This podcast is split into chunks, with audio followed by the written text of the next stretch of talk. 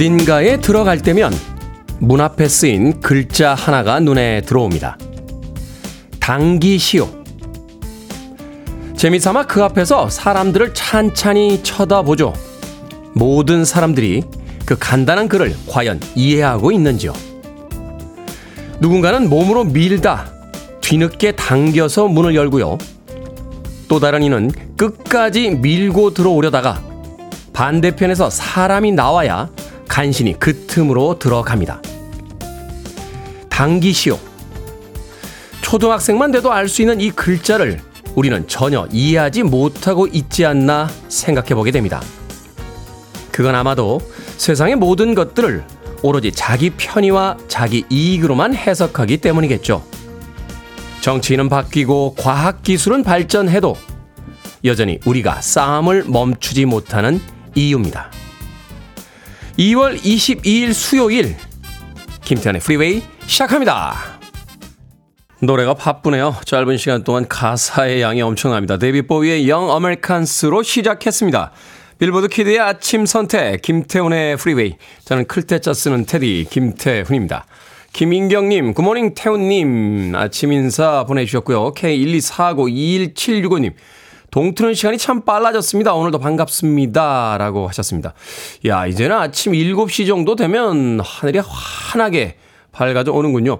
며칠 전에도 어, 동트는 시간이 조금 빨라졌다라고 했는데 하루하루 지날수록 그 속도에 가속이 붙고 있는 것 같습니다. 기온은 며칠 전부터 좀 떨어져서 다시 겨울인가 싶기도 합니다만 봄이 가까이 왔다는 시그널을, 신호를 받을 수 있는 그런 아침이 아닌가 하는 생각이 드는군요. 자, 이태근님, 저는 회사로 출발, 프리웨이도 출발, 아침부터 광역버스 만 원입니다. 라고 하셨습니다. 아침부터 버스에 사람들 많이 붐비고 있군요. 자, 9988님, 테디 오늘도 행복한 하루 되세요. 사랑합니다. 라고 하셨습니다. 아, 이렇게 쉽고 편하게 사랑합니다라고 이야기할 수 있는 분들 정말 부럽습니다. 예, 사랑합니다가 목구멍이 턱 걸려서 잘 안 나가는데. 그래요. 문자로라도 많이 많이 보내주세요. 평생 동안 누구한테 들었던 사랑합니다보다 여러분들께서 보내주시는 사랑합니다가 더 많은 것 같습니다. 이 정도면 행복한 인생 아닙니까? 9988님. 아침부터 기분 좋게 해주셔서 어, 제가 아메리카노 모바일 쿠폰 한 장 보내드리겠습니다. 사랑합니다. 9988님. 자 7228님 태우님 겁나게 좋은 아침입니다. 오늘 하루 긍정적으로 행복하게 시작해 봅니다. 라고 해 주셨습니다. 그렇죠. 아침 시작할 때, 물론 오늘 아침에도 머릿속을 아프게 하는 복잡한 고민들과 또 밀려있는 많은 일들이 있겠습니다만, 그래도 행복하게 긍정적으로 시작해 보는 게 어떨까 하는 생각이 드는군요. 뭐, 긍정적으로 생각하든 부정적으로 생각하든 오늘 하루가 달라지진 않을 테니까 기분이라도 좀 바꿔서 시작해 보는 거 중요한 것이 아닐까 생각해 봅니다. 7128님에게도 아메리카노 모바일 쿠폰 한 장 보내드리겠습니다. 아침에 방송 시작하자마자 쏘는 아메리카노 모바일 쿠폰이 저는 개인적으로 가장 기분이 좋습니다. 자, 청취자들의 참여 기다립니다. 문자번호 샵 1061, 짧은 문자 50원, 긴 문자 100원, 콩으로는 무료입니다. 유튜브로도 참여하실 수 있습니다. 여러분은 지금 KBS 2라디오 김태훈의 프리웨이 함께하고 계십니다. KBS 2라디오 yeah, 김태훈의 프리웨이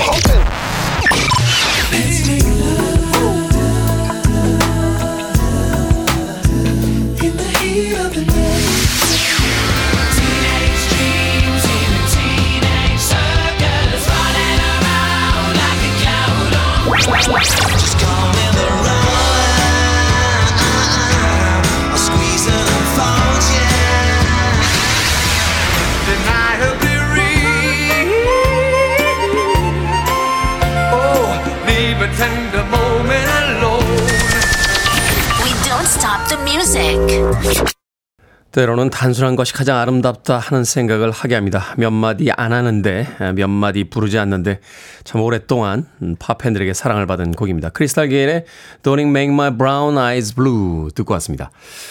조소원님, 오늘은 모범 택시 2 2회 보면서 라디오 듣고 있습니다. 이게 되나요? 어. TV를 보시면서 라디오를 동시에 듣는 게 가능합니까? 이야, 신박한 신공인데요. 어, 대단한 내공이신데요. 조소원님. 아니, 음악을 들으면서 뭐 신문을 읽으면서 뭐 발장단을 치면서 라면을 끓일 수는 있겠죠. 어, 그런데 텔레비전 드라마를 보면서 동시에 라디오를 듣는다? 어, 대단합니다. 아, 대단하다는 생각밖에는 안 듭니다. 별로 따라하고 싶지는 않습니다. 예, TV에 어떤 이런 그 진기한 기술들을 가진 사람이 나오는 프로그램들 보면 막 물구나무를 서서 빌딩에 막 이렇게 올라가시고 접시를 한 번에 막, 아, 접시 돌리기 이런 감이 옛날 사람인가요? 예. 하여튼 뭐 생각나는 게 그런 것밖에 없습니다. 예, 접시를, 접시를 한 번에 스무 개씩 막 떨어뜨리지 않고 돌리고 그러면 우리가 막, 우와! 하고 박수는 칩니다만 별로 따라하고 싶지는 않지 않습니까? 예, 딱 그런 기분이네요. 예, 텔레비전을 보면서 라디오 들으신다고 하셨는데, 조서원님, 어느 쪽이 더 재밌는지 궁금해집니다. 예, 어느 한쪽을 선택하셔야 되지 않나요? 자, 6887님, 테디, 김태호님, 처음 인사드립니다. 예전에 TV에서 영화 해설해 주셨죠? 그때는 좀 딱딱하거나 틱틱거린다거나 그런 느낌이어서 썩 좋아하지 않았는데 지금은 동시간대 라디오 DJ 중에서 제일 잘하시는 것 같습니다. 매일 아침 잘 듣고 있습니다. 라고 해 주셨습니다. 예전에 제가 그렇게 딱딱하고 틱틱거렸나요? 네. 모르겠습니다. 네, 저는 예전이나 지금이나 그렇게 크게 크게 변해 이게 아마 방송의 어떤 스타일의 차이가 아닌가 하는 생각이 들어요. 이제 TV에서 영화 프로그램을 할 때는 다른 소리를 할 시간이 없습니다. 예. 하기만 15분짜리 코너를 녹화할 때도 1시간, 2시간씩 녹화를 뜨는데 이제 편집할 때저 이렇게 유머러스하고 인간적이고 따스한 부분은 다 잘라내고 틱틱거리고 딱딱한 부분만 사용을 하니까 뭐 그때나 지금이나 제가 이렇게 크게 변한 것 같지는 않은데요. 어찌됐건 동시간대 라디오 DJ 중에서 제일 잘하는 것 같다라고 하셨는데 그냥 잘합니다. 네, 모든 DJ들 중에서 제일 잘한다고 저는 개인적으로 그렇게 생각합니다. 6887님. 아무쪼록 더 좋게 봐주셨으니까 제가 또 아메리카노 모바일 쿠폰 한 장 보내드리겠습니다. 아침 커피 또 맛있게 따뜻하게 한 잔 하시길 바라겠습니다. 자, BDI의 음악으로 갑니다. 음, 노엘 갤러거가 오아시스를 탈퇴한 뒤에 리암 갤러거를 중심으로 해서 그 오아시스의 멤버들이 만든 팀이었죠. BDI, The Roller.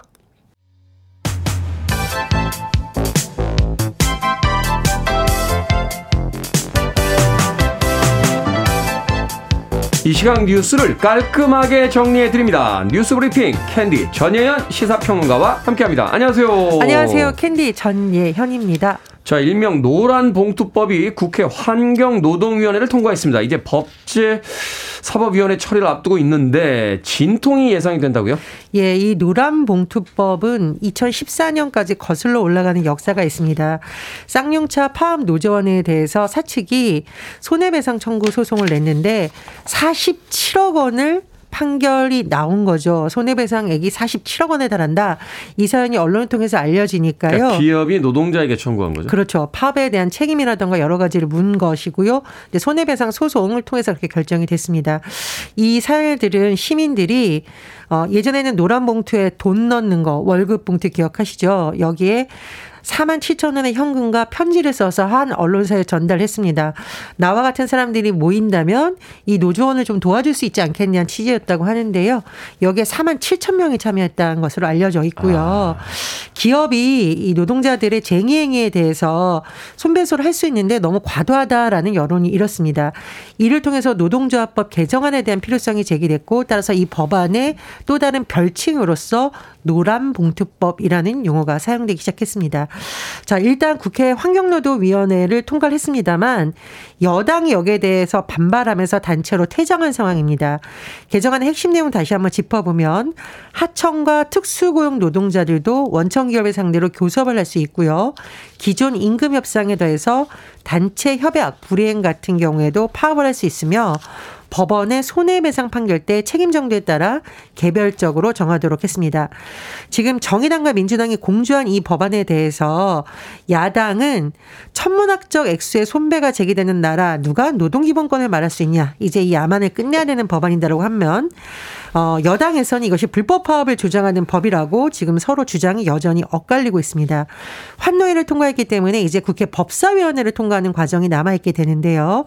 현재 법사위원장은 국 국민의힘 김도 의원입니다. 따라서 법사위를 통과할 수 있을지 일단 관건이 남아 있고요. 다만 법사위의 심사가 60일을 넘기면 본회의에 곧바로 법안을 올릴 수 있는 직회부 가능성이 있습니다.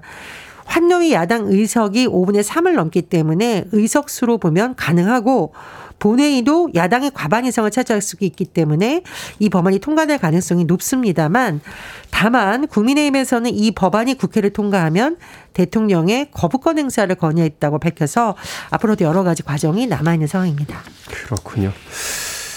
자, 수출은 감소하고 무역 적자 폭은 커졌습니다. 무역 수지가 연속 마이너스 흐름을 보이고 있는데 이 적자 폭이 역대급이라는 얘기가 나오고 있어요. 이거 심각하다고요, 지금. 그렇습니다. 이제 적자 폭도 주목을 해야 되겠고요. 이런 흐름이 계속 이어지고 있다라는 것도 관심을 끌고 있죠. 관세청이 2월 1일부터 20일까지 수출액을 집계해 봤습니다. 335억 달러인데 지난해 같은 기간과 비교했더니 2.3%고요. 중요한 것은 이제 조업 일수를 비교해 봤더니 하루 평균 14.9%, 즉 15% 감소한 것으로 드러났습니다. 이렇게 되면 전년 대비 수출이 5달 연속 감소할 가능성이 커졌고요. 또 무역 수지만 보면 59억 8,700만 달러 적자인데 지난해 같은 기간보다 적자 폭이 더 확대됐다라는 겁니다. 11개월 연속 적자를 기록할 가능성이 커지고 있고요. 뭐 품목이나 나라를 봤더니 반도체 40% 넘게 줄었고 대중국 수출이 9개월째 감소한 것으로 집계됐습니다. 경제 상황이 참 문제군요. 의미 있는 판결이 나왔습니다. 법원이 사실혼 동성 부부를 국민건강보험법상 피부양자로 인정했다고요? 예, 내용이 조금 어렵게 느껴지실 수 있는데 천천히 한번 짚어보겠습니다. 우리나라는 동성혼이 법제화되지 않은 나라입니다. 네. 따라서 이번 판결이 동성 커플도 어 이른바 민법에 따른 부부로 인정해야 된다 이런 것은 아니고요. 하지만 동성 결합하고 있는 상대가 부부와 같은 사회보장 권리를 받아야 된다라는 판결이 처음으로 나온 겁니다. 그러니까 사실혼 상태이기 때문에 우리가 피부양자처럼 이렇게 의료보험에 그 등록이 돼야 된다. 건강보험 피부양 자격을 할 때 사실혼도 인정을 해주고 있는데 동성 부부라고 해서 그러니까 여기서 이제 법원의 판결을 보면 부부란 용어는 쓰지 않아요.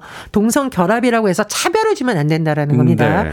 자 한번 살펴보면 소성욱 씨와 김용 민 씨가 2019년 결혼식을 올렸고 혼인 관계는 법적으로 인정하지 못했습니다. 그런데 이 소성욱 씨가 어 커플인 직장가임자 김 씨의 피부양자로 내가 등록될 수 있느냐고 건강보험공단에 문의했더니 일단 하라 해서 신청을 해서 자격을 취득했어요. 이 두 사람이 동성 커플이라는 것이 언론에 알려지니까 건보공단에서 아 이거 조건에 안 맞는다라고 하면서 안 된다라고 해서 소 씨를 건강보험 지역가입자로 바꾸고 보험료를 부과한 겁니다. 이에 따라서 소씨 커플이 성별을 이유로 건강보험 피부양자 자격을 박탈당했다며 소송을 낸 건데요.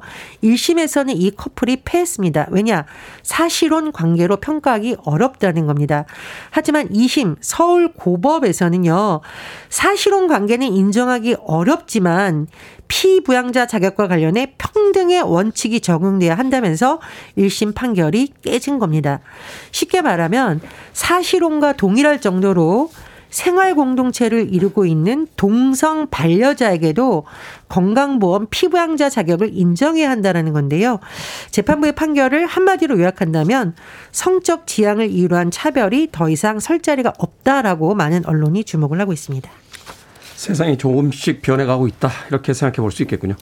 자, 정부가 공무원 인재상을 발표했습니다. 아, 관련해서 당장 공무원 면접 시험이 달라진다고 하는데 지금 공무원 시험 공부 중인 분들 영향이 있는 거죠? 아유, 당연히 영향이 있습니다. 공무원 면접뿐만 아니라 채용, 교육, 평가 승진, 보상 모든 전반에 적용될 기준이 마련된 건데요. 공무원 인재상 어, 예전에는 평가 기준을 할 때 전문 지식, 응용력, 논리성을 중시했습니다. 그런데 앞으로의 기준을 봤더니 직무 전문성을 바탕으로 소통, 공감, 윤리, 책임 의식 등을 평가하겠다라는 겁니다. 도대체 이거를 근데 어떻게 공무원들이 어, 할수 있을 거냐? 거의 인성 검사인데요. 이제 다만 이제 교육 분야에서 이런 부분을 강화하겠다고 지금 정부가 밝히고 있거든요. 온라인 교육 콘텐츠도 개발하고 배포하겠다라고 하는데요. 앞으로 어떤 효과를 낼 수 있을지는 지켜봐야겠습니다. 조금만 더 친절해 주셨으면 좋겠습니다. 자, 오늘의 시사 엉뚱 퀴즈 어떤 문제입니까? 예, 공무원 면접 승진 평가 시에도 공감, 윤리, 책임 능력 등을 평가하게 됐다는 소식 전해드렸습니다. 이 항목은 공무원분들 뿐만 아니라 연인이나 부부 사이에서도 꼭 필요한 것이죠. 네. 자, 오늘의 시사 엉뚱 퀴즈 드리겠습니다. 공감 능력이 부족한 분들 상대방이 얘기할 때 이것만 잘해줘도 상대방이 덜 섭섭할 텐데 아침 방송 방청객들 이것의 달인입니다. 우리 프레이 청취자분들도 이것의 달인인데 이것은 무엇일까요? 1번 리액션, 2번 진우션, 3번 나레이션, 4번 내비게이션. 정답 아시는 분들은 지금 보내주시면 됩니다. 재미는 오답 포함해서 모두 10분에게 아메리카노 쿠폰 보내드리겠습니다. 공감 능력이 부족한 분들, 상대방이 이야기할 때 이것만 잘해줘도 덜 섭섭하죠. 아침 방송 방청객들은 이것의 달인이기도 합니다. 이것은 무엇일까요? 1번 리액션, 2번 지누션, 3번 나레이션, 4번 내비게이션 되겠습니다. 문자 번호 샵 1061, 짧은 문자 50원, 긴 문자 100원, 콩으로는 무료입니다. 뉴스 브리핑 전예현 시사평론가와 함께했습니다. 고맙습니다. 감사합니다. 리치 블랙모어의 기타 소리 괜찮죠? 딥 퍼플입니다. Burn.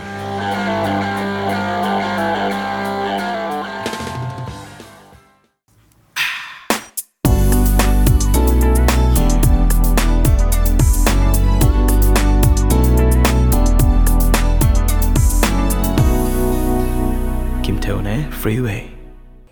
이별곡으로 많이 선택되는 곡이죠. 6502님께서 신청해 주신 3Degrees의 When Will I See You Again 듣고 왔습니다. 자, 오늘의 시사 엉뚱 퀴즈. 공감 능력이 부족한 사람들에게 필요한 이것은 무엇일까요? 정답은 1번 리액션이었습니다. 리액션. 누군가에게 괜찮은 사람으로 보이고 싶을 때 가장 쉽게 그리고 가장 빨리 해결할 수 있는 방법이 리액션입니다. 그 사람 말을 듣고 있다. 집중하고 있다. 당신은 정말 괜찮은 사람이에요. 라고 계속 리액션을 해주면 어느 틈엔가 그 리액션을 하는 사람을 사랑하게 된다. 하는 이야기가 있죠. 예전에 방송가요. 그 전설적인 리액션 아주머님이 한 분 계셨습니다. 예. 아침 방송부터 거의 모든 방청객이 필요한 방송에 나오셨던 분인데 이분은 뜨개질을 하면서 리액션 합니다. 어, 자신의 할 일을 하시면서 앞에서 MC가 그렇지 않습니까? 그러면 와, 음, 에이, 오, 이, 이 다양한 리액션을 자유자재로 구사하셔서 예, 방송가의 전설이 되셨던 그런 한 분이 있죠. 어, 물론 그분이 이제 화면에 안 잡히니까 뜨개질을 하셔도 괜찮습니다만 남들이 뭔가를 할 때는 그래도 시선도 같이 맞춰주시면서 리액션을 하는 게 필요하지 않나 하는 생각이 드는군요. 자, 0604님, 바이브레이션입니다. 노래할 때 바이브레이션 잘하고 싶네요. 하셨는데, 음정이 정확하면 바이브레이션 안 쓰셔도 돼요. 0604님. 김지영님, 오버액션. 문종수님, 인플레이션입니다. 자고 일어나서 눈뜨기가 무서운 요즘이네요. 제 월급 빼곤 다 오릅니다. 라고 하셨고요. 박명원님께서는 스킨 로션. 자, 김태현님께서 어, 리액션입니다. 요즘 들어 회의 때 스마트폰, 스마트폰 보느라 아무도 리액션이 없어서 외롭습니다. 라고 하셨습니다. 남의 이야기에 들어주는 것, 또 호응해주는 것, 격려해주는 것, 위로해주는 것 다 리액션이지 않나 하는 생각 해보게 되는군요. 자, 방금 소개해드린 분들 포함해서 모두 10분에게 아메리카노 쿠폰 보내드립니다. 당첨자 명단 방송이 끝난 후에 김태훈의 프리웨이 홈페이지에서 확인할 수 있고요. 콩으로 당첨이 되신 분들은 방송 중에 이름과 아이디 문자로 알려주시면 모바일 쿠폰 보내드리겠습니다. 문자 번호는 샵 1061, 짧은 문자는 50원, 긴 문자는 100원입니다. 그리고 아주 특별한 이벤트 안내 드립니다. 훈풍이 부는 23년, 2023년 훈이와 함께하는 23년을 기대하면서 공사 창립 50주년 기념 이벤트 프로젝트 훈이3 3월에 진행할 예정입니다. 최근에 자영업자분들 어, 특히 힘드시죠? 특별히 카페 운영하는 분들을 위해서 방송에서 홍보할 기회도 드리고요. 저희가 직접 제작한 컵 홀더도 나눠 드리겠습니다. 카페 운영하는 분들은 이벤트 신청이라고 문자 보내주시면 됩니다. 문자 번호 샵 1061, 짧은 문자는 50원, 긴 문자 100원이고요. 가능하면 제가 직접 컵 홀더 배송할 예정입니다. 자, 배송 문제로 직접 배송이기 때문에 수도권 소재 카페만 신청을 받는다는 점 양해 부탁드리고요. 직원이나 지인, 사장님, 뭐 단골 고객 모두의 추천 받고 있겠습니다. 비수도권에 계신 분들은 일반 청취자들을 위한 이벤트도 준비가 되어 있으니까 3월 이벤트 프로젝트 훈이삼 계속 지켜봐 주시길 바라겠습니다. 자, 포플레이의 음악으로 합니다. Let's make love.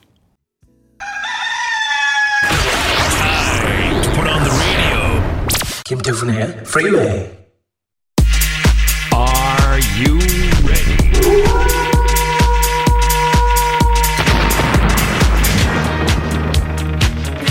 고민이 생기면 무조건 방문해야 하는 곳. 결정은 해드릴게 신세계 상담소. Barbara Streisand. 김지윤님, 엄마가 자꾸 오래된 음식을 괜찮다고 주시는데 먹을까요? 아니면 먹지 말까요? 예전에 오래된 낙지 무침 먹고 배탈 난 적이 있거든요. 먹지 마세요. 안 괜찮아요. 우리가 지난 겨울 숨겨놓은 도토리 찾아먹는 다람쥐는 아니잖아요.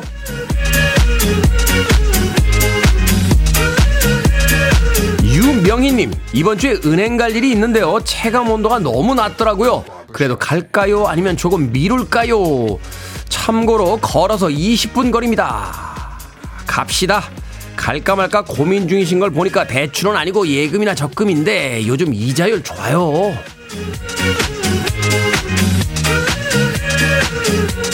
강지영님, 3년 모은 적금이 만기가 됐습니다. 오랜만에 여행을 갈까요? 아니면 다시 재투자를 할까요?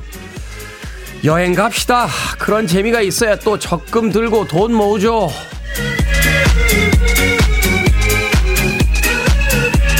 공사구이님 요즘 유행이라지만 딸이 앞머리 롤 말고 외출하는 거 보기 싫은데 하지 말라고 할까요? 아니면 내버려 둘까요? 냅두세요. 저도 그 모습 별로지만 다 그렇게 세상이 변해가는 겁니다. 핑클 파마 백바지 다 우리도 그렇게 살았어요.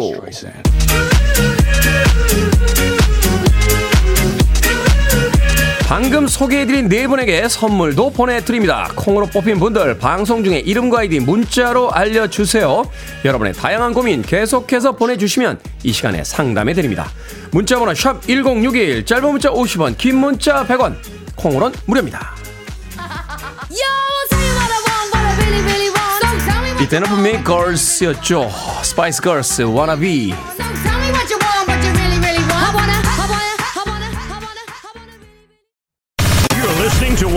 best radio stations around. You're listening to 김태훈의 Freeway. 빌보드 키드의 아침 선택 KBS 2 라디오 김태훈의 프리웨이 함께하고 계십니다. 심길선 님께서요. 테디 저 결혼 25주년 돼가는 주부인데 나이 들수록 요리하기 너무 귀찮습니다. 남편 기분 안 나쁘게 구렁이 담 넘어가듯 산뜻하고 가볍게 넘기는 말 좀 알려주세요 하셨습니다. 나가서 먹자라고 한마디 하십시오. 신길선님. 1부 끝곡으로 갑니다. 프레드 너블락, Why Not Me 듣습니다. 저는 잠시 후 2부에서 뵙겠습니다.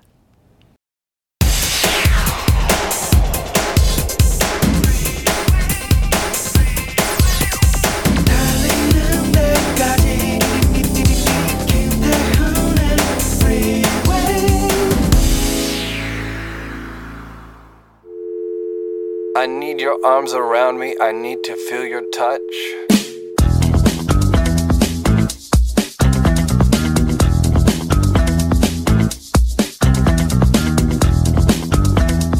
K 할머니 특징.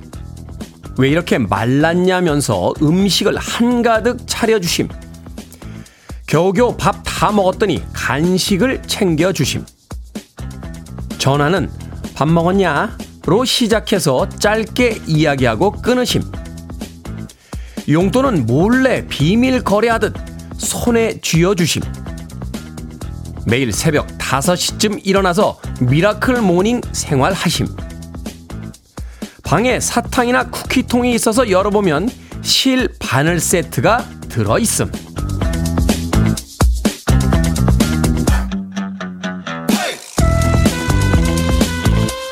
뭐든 읽어주는 남자. 오늘은 온라인 커뮤니티에 올라온 K 할머니의 특징을 읽어드렸습니다. 고봉밥에 끝없이 나오는 반찬을 겨우겨우 먹고 나면 고구마의 옥수수에 김치전에 빵까지 먹을 게 쉴 새 없이 나오는 게 할머니 집의 특징이죠. 내가 오늘 할 수 있는 최고의 효도는 이걸 다 먹는 거다. 아무리 비장하게 다짐을 해도 할머니를 만족시키기란 결코 쉽지가 않습니다. 끝없이 주고 싶은 할머니의 사랑을 어떻게 이길 수 있겠습니까? 그런데 이건 정말 궁금해요.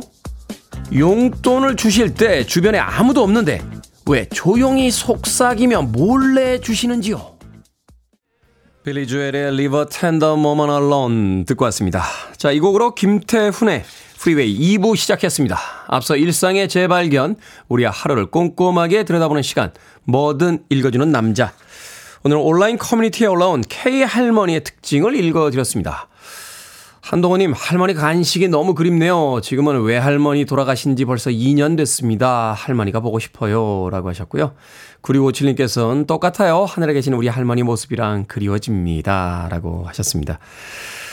또, 황은희님, 딱 저희 엄마네요. 제 딸한테 용돈 주실 때 그러시거든요. 라고 하셨어요.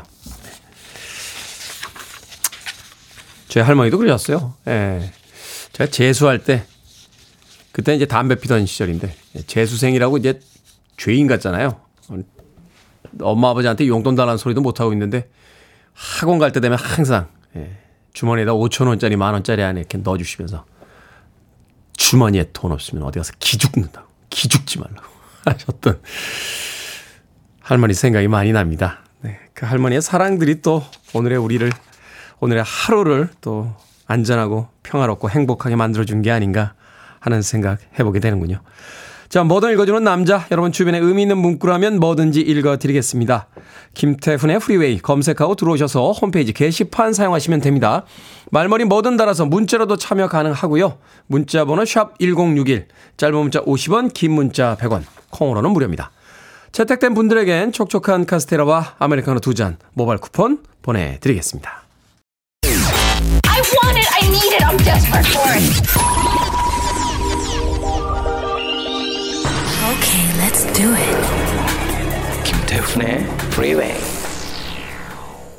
두 곡의 음악 이어서 듣고 왔습니다. 미카의 We Are Golden 그리고 제이슨 도노반의 Too Many Broken Hearts까지 두 곡의 음악 이어서 들려드렸습니다.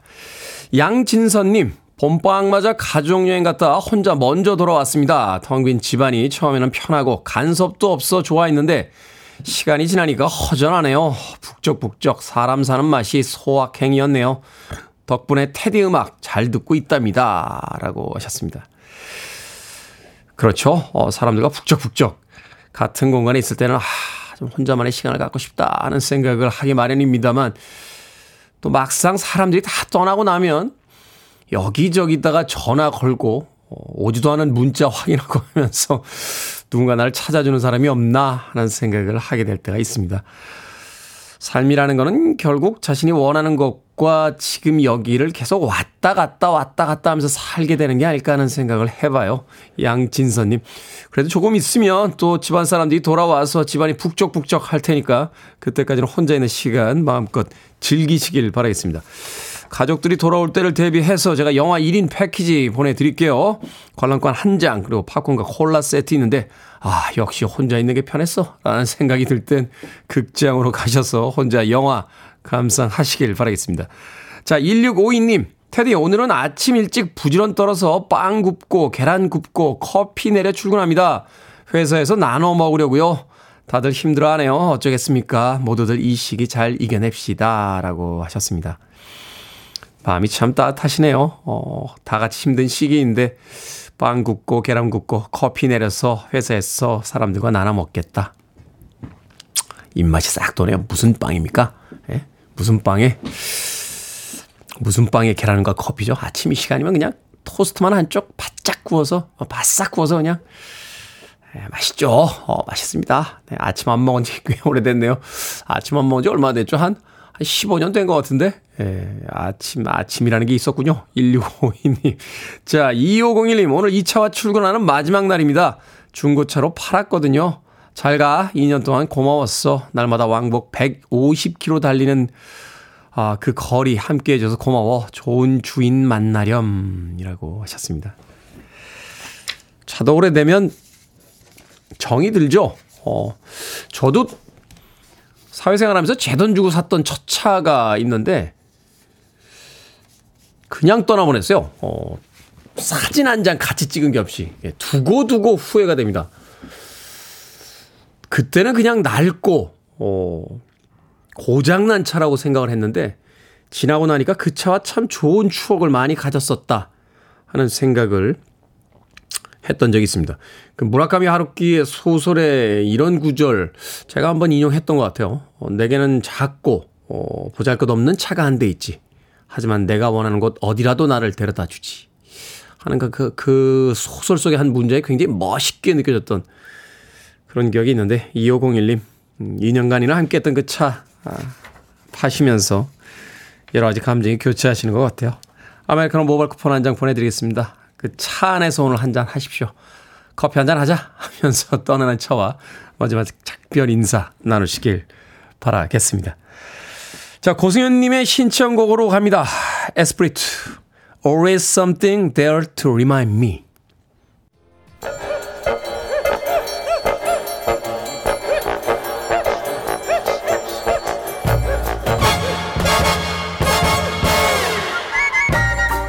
온라인 세상 속 촌철살인 해악과 위트가 돋보이는 댓글들을 골라봤습니다. 댓글로 본 세상.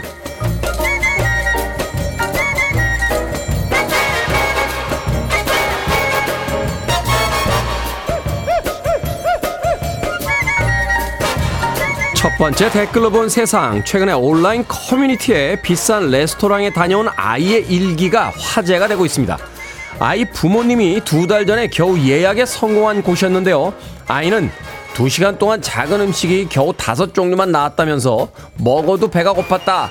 밥을 다 먹고 얼마냐고 물어보니까 XX 만 원이었다. 다시는 그 음식점에 안 갈 거다. 라고 적었다는군요. 여기에 달린 댓글들입니다. 에이지2님.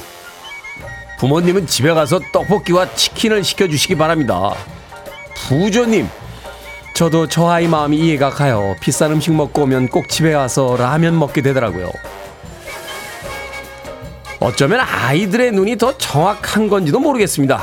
우리는 가장 좋은 옷을 일부러 찾아 입고 비싼 돈을 내고 고작 손바닥만한 음식을 먹고 오는 건 아닐까요?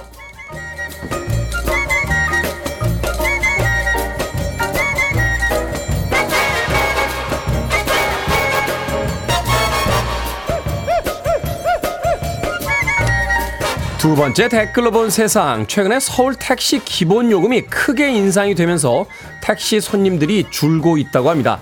종종 택시를 타던 사람들도 대중교통을 이용하는 추세라는데요. 막차를 타기 위해 밤 11시가 되면 술자리를 맞춰서 늦은 시간 술집 손님들도 줄어들었다고 합니다. 여기에 달린 댓글들입니다. 복수할 것임님. 본의 아니게 건전한 회식 문화가 만들어지고 있군요. YB님. 택시를 꼭 타야 하는 분들에게는 안타까운 일이지만 전 요즘 남편이 일찍 일찍 집에 들어오고 술값, 밥값 절약되니까 좋은데요.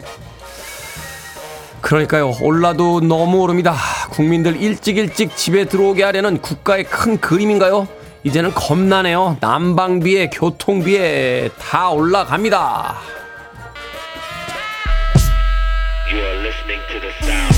렉센 이펙트입니다. 러브 쉐이크.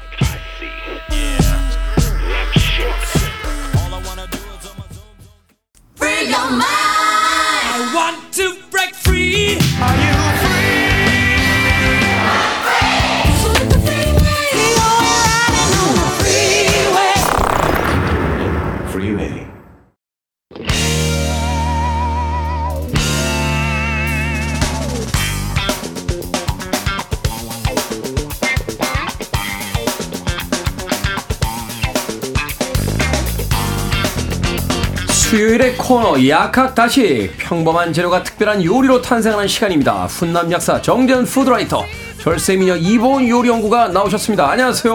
안녕하세요. 안녕하세요. 오늘 요리 재료를 보고 나서 깜짝 놀랐습니다. 네. 아, 오늘의 요리 재료 딸기입니다. 딸기. 딸기.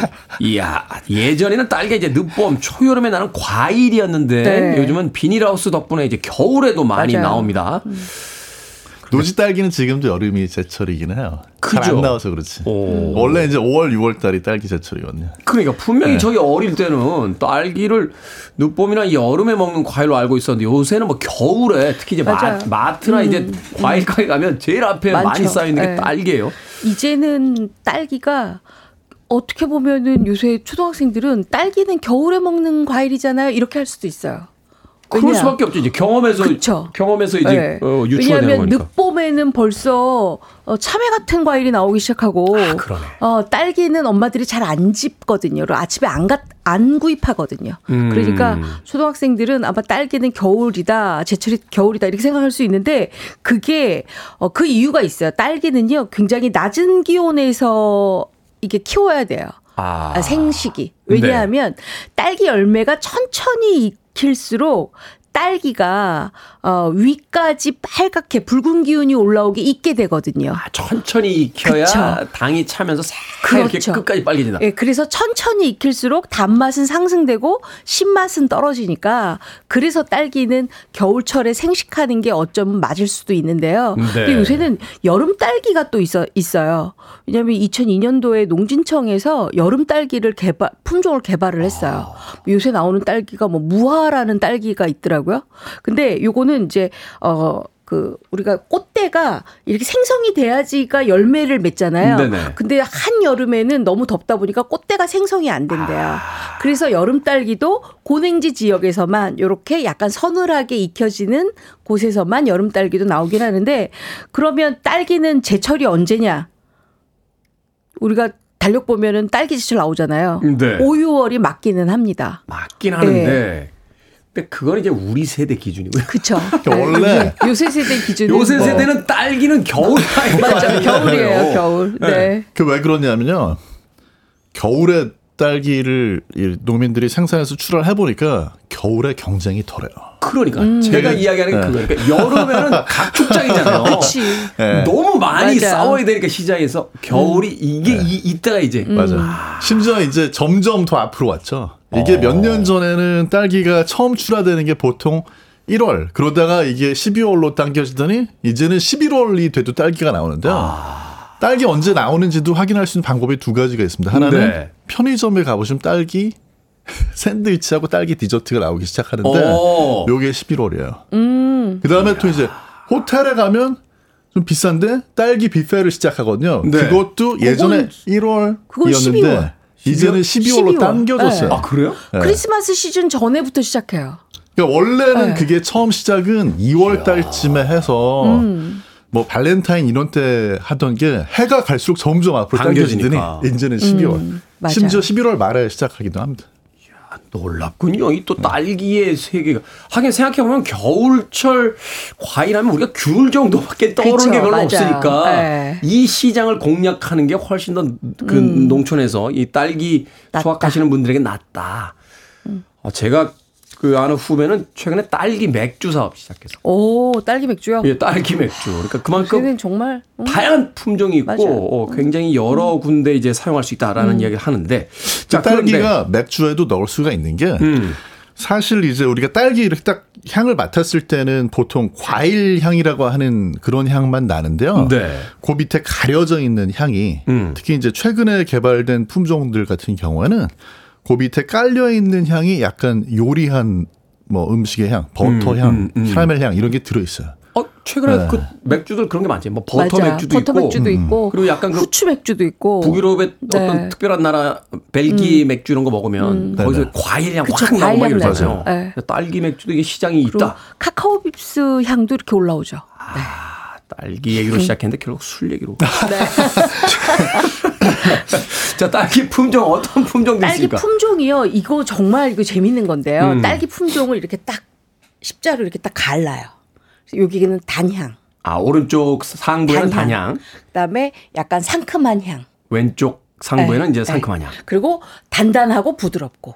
아, 그러니까 다- 단맛이 오른쪽으로 안 단맛이 왼쪽으로. 그 단단한 건 위쪽으로 부드러운 건 밑으로. 아래로. 그렇게 해서 4등분을 딱 네, 해놓으면 그래서 딱 하고 난 다음에 제일 맛있는 게 우리가 죽향.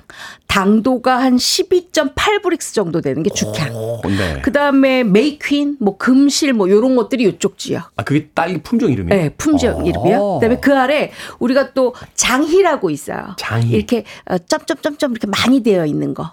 음. 그왜그 박힌 거가 좀 많은 거. 그 씨가 많이 박힌 네. 거. 옛날에 딸기 그게 주종이었죠. 장 그게. 장이에요. 네. 그리고 만년설이 이쪽으로 오고요.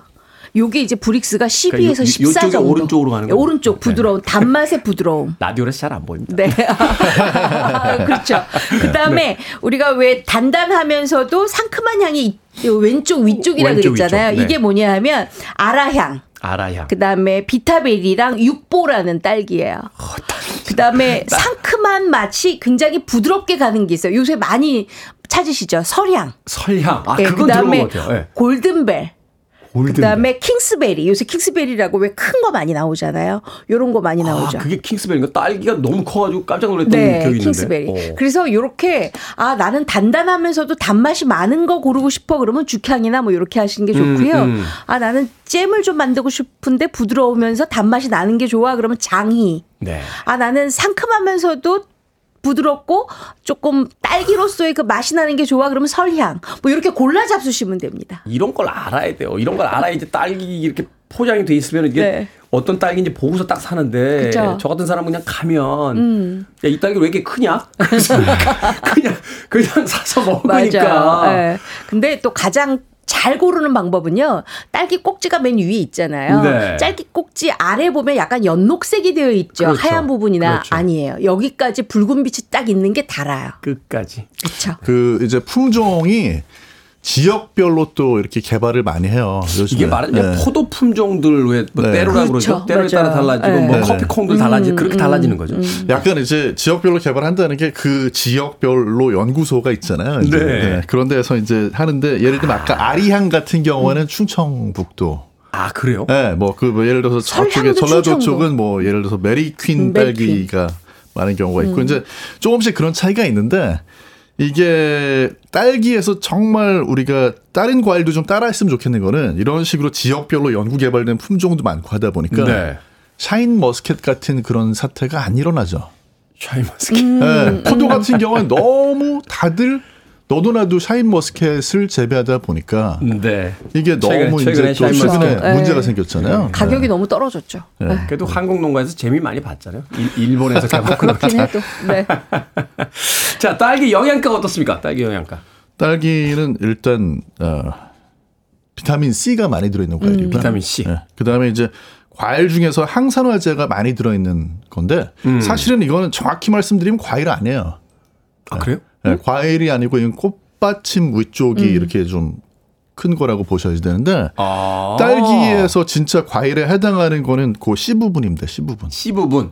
어. 그리고 또 우리나라에서는 과일이라는 게 이게 어 1년 살고 죽는 그런 초보는 과일로 안 치거든요. 거기서 나는 거는 네. 열매 채소라고 이렇게 하는데 아무튼 영양가 면에서는 아 물론 이제 달기 때문에 당뇨 있거나 이런 분들은 좀 조심하셔야 되지만 음, 네. 과식을 전체적으로 항산화 영양 물질이 많이 들어 있고 네, 카로티노이드라고 해서 이제 그런 것들이 많이 들어 있고 네. 그리고 지금 아니면 또 못 먹죠. 많이 딸- 잡수셔야 돼요. 딸기도 일단 베리 종류니까 항산화는 그럼요. 뭐 네. 베리는 무조건 그냥 믿고 먹는 거고. 좀 너무 다니까 네. 당뇨 있으신 분들만 좀 조심하시고 제, 제철 과일은 좀 먹어주는 것도. 그 당뇨 있으신 분들한테는요, 좀 많이 드시기보다는 적당하게 채소하고 같이 섞어서 잡수시는 게 가장 샐러드처럼. 좋아요. 네, 샐러드처럼. 섞어서. 그게 가장 좋은 방법이에요. 네. 그렇군요. 샐러드에 이제 토마토 들어가듯이 딸기를 좀 그쵸. 네. 썰어서 넣으시면 제철 과일 맛있게 즐길 수 있습니다. 자, 음악 한 곡 듣고 와서 딸기 요리법 알아봅니다. 니키 웹스터입니다. Strawberry Kisses. 니키 웹스터의 Strawberry Kisses 듣고 왔습니다. 빌보드 키드의 아침 선택, KBS 2라디오, 김태훈의 프리웨이, 절세미녀 이보은 요리연구가 그리고 훈남 역사 정전 food writer와 약학다식 함께하고 있습니다. 자, 오늘의 요리 재료 딸기입니다. 딸기. 딸기는 뭐 해 먹어볼까요? 그래서 딸기로 제가 뭐 할까 고민하다가 아 이거 하면 되겠다라는 생각을 했어요. 음. 우리가 딸기를 한 두 팩 샀더니 한 팩은 맛있게 먹었는데 네. 한 팩은 살짝 물렀어요. 그냥 그렇죠. 먹기는 어렵고 아 요거 뭐 해 먹을까 고민했더니 요거 오면 될 것 같아요. 이 물은 딸기를요 깨끗하게 일단 씻습니다. 네. 그래서 딱 덩어리 째로 준비를 하세요. 덩어리채로. 만약에 덩어리가 너무 크다 그러면 반 정도 갈라주시고요. 음. 그거를 가염버터 두 큰술에 딸기를 살짝 굴리면서 굽습니다. 가염 버터. 네, 가염 버터예요. 가염 버터에다가 딸기를 굽는다. 네, 프라이팬에. 구- 네, 후라이팬에 살짝 굴리면서 살짝만 굴리면서. 구워주세요. 약간 볶듯이 굽는군요. 그렇죠. 어. 근데 너무 많이 무르게는 말고요. 살짝 코팅만 되게. 그래서 건져내시고요. 브로콜리 살짝 그 브로콜리 꽃자루만 살짝 끓는 물에 데쳐서 초록초록하게 만들고 만약에 집에 루꼴라가 있으면 루꼴라. 네. 뭐 바질이 있으면 바질, 뭐 바질. 이런 거 다 쓰셔도 되고 샐러 샐러리도 괜찮습니다. 네. 샐러리도 만약 에 이것저것도 없다. 오이 송송송송 썰어서 오이. 올려주시면 돼요. 어. 그러고 난 다음에 뭐 하느냐 올리브 오일 올리브 오일. 세 번만 휙 휙 휙 뿌려주시고 아. balsamic vinegar 딱 한 번만 휙 뿌려주세요. 네. 그리고 나서 거기에다가 딸기 올려서 같이 버무려 잡수시면 기가 막힌 온 샐러드로 드실 수가 있습니다. 야, 여기서 이제 핵심은 버터에다 딸기를 굴리는 건데 네. 그게 풍미를 확 올려주네요. 확 올려주면서 단맛도 올려주고 간까지 맞춰주니까 아. 나머지 브로콜리와 샐러리와 오이는 그냥 따라옵니다. 나머지는 거들 뿐. 그쵸? 예, 네. 중요한 건 딸기니까 네. 나머지 재료는 뭐 집에 냉장고 열고 음, 다 있는 거 그냥 다 꺼내시면 가지고 이제 돼요. 녹화색 네. 채소들 적당히 해서 네. 넣으시고 샐러드로 나- 만들어 놓으시고 네. 딸기만 가염 버터에다 살짝 코팅하듯이 그쵸? 음. 굴리듯이 구워서 딱 세 번에 휙휙휙 아. 올리브 오일 휙 한번 balsamic vinegar 이러시면 정말 기가 막힙니다. 어, 요거 너무 맛있어서 나는 꼭 샌드위치로 먹어야 되겠다. 모닝빵 위에 올리셔도 되고 그냥 구운 빵 위에 올리셔도 아주 맛있고요. 아니면 바게트 위에 올려서 야, 맛있게 오픈 바게트로 드셔도 좋습니다. 그래 빵 위에다 올려서 네. 야, 완전 건강식이네요. 그쵸, 맛있죠. 어, 냉장고 열면 우리 집 냉장고 안에는 어떻게든 먹고 남은 채소들이 있기 다 마련이니까 있잖아요. 네. 딸기만 좀 남았다면 바로 그쵸. 어, 가염 버터입니다. 무염 버터 아니에요? 가염입니다. 네, 소금이 살짝 들어갔다는 뜻이지요. 네. 자, 경기 남부에서 어떻게 딸기 요리합니까? 제가 지금 몸은 여기 있지만 네. 네, 마음은 지금 네, 이태리 남부로 갔다가 자매결연 맺었잖아요. 경기 네. 남부와 비공식적으로. 그렇죠. 거기 갔다가 폴란드 남부까지 들렸다가 폴란드. 남부. 네. 야, 요새 폴란드 남부 복잡한데. 정치 상황. 일단 그 이탈리아에서는요. 네. 이게 김태훈의 프리웨이 음악이 언제까지죠? 시대적으로?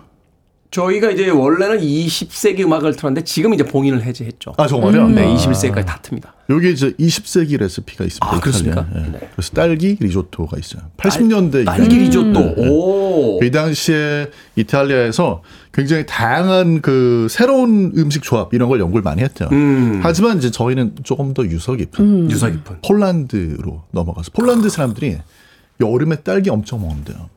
여름에 폴란드가 또 딸기가 또 또제 네, 과일인 그리고 거예요. 딸기 진짜 맛있대요. 폴란드가. 뭐 모르겠어요. 거기가 날씨가 조금 딸기가 더 작아요, 폴란드. 네, 그리고 거기가 조금 아무래도 좀 동유럽이고 하다 보니까 네. 차서 그런지 날씨가 딸기가 아주 달고 맛있다고 음. 하는데 이분들 거기서 파스타를 만듭니다. 딸기. 파스타. 딸기 파스타. 딸기 파스타. 오. 이거는 기본적으로 디저트로 먹는 좀 달달한 파스타라고 생각하시면 되고요. 아. 어. 파스타는 조금 두꺼운 파스타를 사용하시는 게 좋고 네. 아니면 약간 뭐 마카로니라든지 좀 길다란 펜네 같은 그런 파스타에다가 딸기 조금 뭐 갈아서 쓰시거나 네. 아니면 잘게 썰어가지고 네. 그 딸기 넣어주시고 그 다음에 설탕이나 꿀 살짝 넣어주시고요. 음. 그 다음에 사워크림 넣어요. 사워크림. 사워크림, 사워크림이나 사워크림 없으면은 요거트로 요거트. 요거트. 해가지고 이렇게 섞어서 먹거나 또는 그 카티지 치즈, 코티지 치즈라고 하는 거 네네네네. 그런 걸로 해가지고 먹는데 아, 면 삶은 다음에 그쵸. 나머지 버무려서 위에다가. 음. 얹어서 먹으면 된다. 음. 폴란드 사람들은 이걸 싫어하는 분들도 많대요. 어. 왜냐하면 이게 어느 정도로 흔한 음식이냐면 학교 가면 급식으로 나온대요. 여름에. 어. 급식이면 엄청 흔한 거지 그거. 근데 이제 급식으로 나오니까 파스타가 너무 익어가지고. 어. 그치. 예, 그래서 맛이 근데 없겠다. 또 어른이 되면 예. 다시 또 생각나는 그 맛. 어, 그래서 이게 음. 의외로 대단히 맛있는 한 네. 번쯤은 먹어볼 만한 그런 음식으로. 그럼요. 지금은 많이 안 먹습니다만 군대 다닐 군대 에 있을 때 그 다닐 때 낸다. 군대 있을 때 뭐 어떤 라면을 잊지 못해가지고 어. 제대하고 나선 저 남대문에서 식판 사다가 일부러 거기다 먹어도 보고 네, 별 방법 별 방법을 다 써. 아, 근데 제가 하나 빠뜨렸는데 최미남 님이 지금 청취자분께서 네. 딸기에 바질 꽂아 드셔보시라고 하셨잖아요. 어, 그렇죠. 네, 이것도. 제가 파스타 위에다가 아, 지금 사진까지 보내주셨어요. 어, 그렇죠, 그렇죠. 파스타 위에 마지막으로 바질 잎을 좀 얹어가지고 먹으니까 음. 아, 그 향이 좋더라고요. 맛있어요. 야, 이 바질 향이 또 딸기 향과 그쵸. 잘 어울린다. 요거 쌈 싸 먹으면 진짜 맛있어요. 네. 자, 딸기를 사왔습니다. 근데 네. 사실 제일 좋은 건 이제 맨 딸기를 그냥 신선하게 먹는 그쵸. 건데 어, 사왔더니 맛이 없어. 예? 다안 익고. 네. 이거 어떻게 좀 맛있게 먹을 수 있는 방법이 있습니까? 아, 우리가 아, 저기 하와이에 가면은 아사이볼이라고 있어요. 아사이보이. 예, 그게 뭐냐면 이제 요거트에다가 각종 과일, 열대 과일 많이 넣고 이렇게 먹는 건데요. 아사이 베리는 들어봤네. 아사이볼이라고 음, 하죠. 네, 아사이볼, 네. 근데 요거 딸기 우리가 약간 맛이 없다고 생각하니까 좀 덜 달 것 같잖아요. 음. 그러니까 요거를 갖고 포크로 한 두세 번 으깨요. 음, 눌러서 으깬다. 네, 그리고 바나나도 조금 썰어서 놓고요. 만약에 집에 베리류가 있으면 베리류 그냥 듬뿍 냉동 거 얼리셔도 되고요. 그리고 여기다가 그래놀라 아무거나 집에서 그냥 먹는 거. 음. 아니면은 우리 왜 많이 먹는 거 있잖아요. 그거 좀 듬뿍 넣고 어, 요 야고트 있죠. 요거트. 무가당 요거트. 맞아. 그거 많이 뿌려가지고 같이 버무려 잡수시면 맛없는 딸기 무사히 한 통 다 먹습니다. 딸기가 가장 잘 어울릴 때가 요거트하고 아이스크림이에요. 맞아요. 맞아요. 어, 거기다 넣어서 네. 같이 먹으면 진짜 너무, 맛있죠. 너무 맛있죠. 네. 네. 경기 남부에선 뭐 디저트나 이런 데 팁 하나 주실 거 없으십니까? 일단 집에 생크림 가지고 계시면은 생크림. 생크림, 그 이렇게 휘핑 하셔가지고 그 거기에다가 찍어서 드시면 진짜 맛있고요. 음. 제가 아는 분 중에 한 분. 그 딸기, 딸기를 워낙 좋아하시는데 그냥 드시기에 이제 좀 맛이 없으셨나 봐요. 음. 딸기 이렇게 쌓아놓고 그 휘, 이, 저, 뭐죠, 이제 크림 나오는 그, 그, 그거? 네, 그거를 네. 그냥 들고 오셔서 스프레이로 입에다 짜시고 제가 옆에서 약간 당황했던 적이 있는데 그냥 입에다 푹 짜시면서 하나 드시고 푹 짜시고 하나 드셔서 저는 왜 모래바를 무스를 먹고 계시지? 하는데 아 그게 그, 네, 그랬던 기억이 최고죠. 납니다. 음. 아, 네. 똑똑하네요, 네. 그분. 예, 예. 그건 잘 되셨어요. 자, 밥식 먹을 식재를 쓰는 약학 다시 오늘은 딸기를 더 맛있게 먹는 비법 이보은 요리연구가 정재현 푸드라이터와 함께 이야기 나눠봤습니다. 고맙습니다. 고맙습니다. 감사합니다.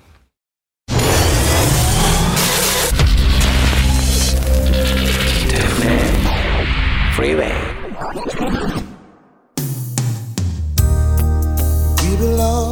KBS 2라디오 김태훈의 프리웨이 오늘 방송 여기까지입니다. 오늘 끝곡은 보이스투맨의 End of the Road 준비했습니다. 편안한 하루 보내십시오. 전 내일 아침 7시에 돌아오겠습니다. 고맙습니다.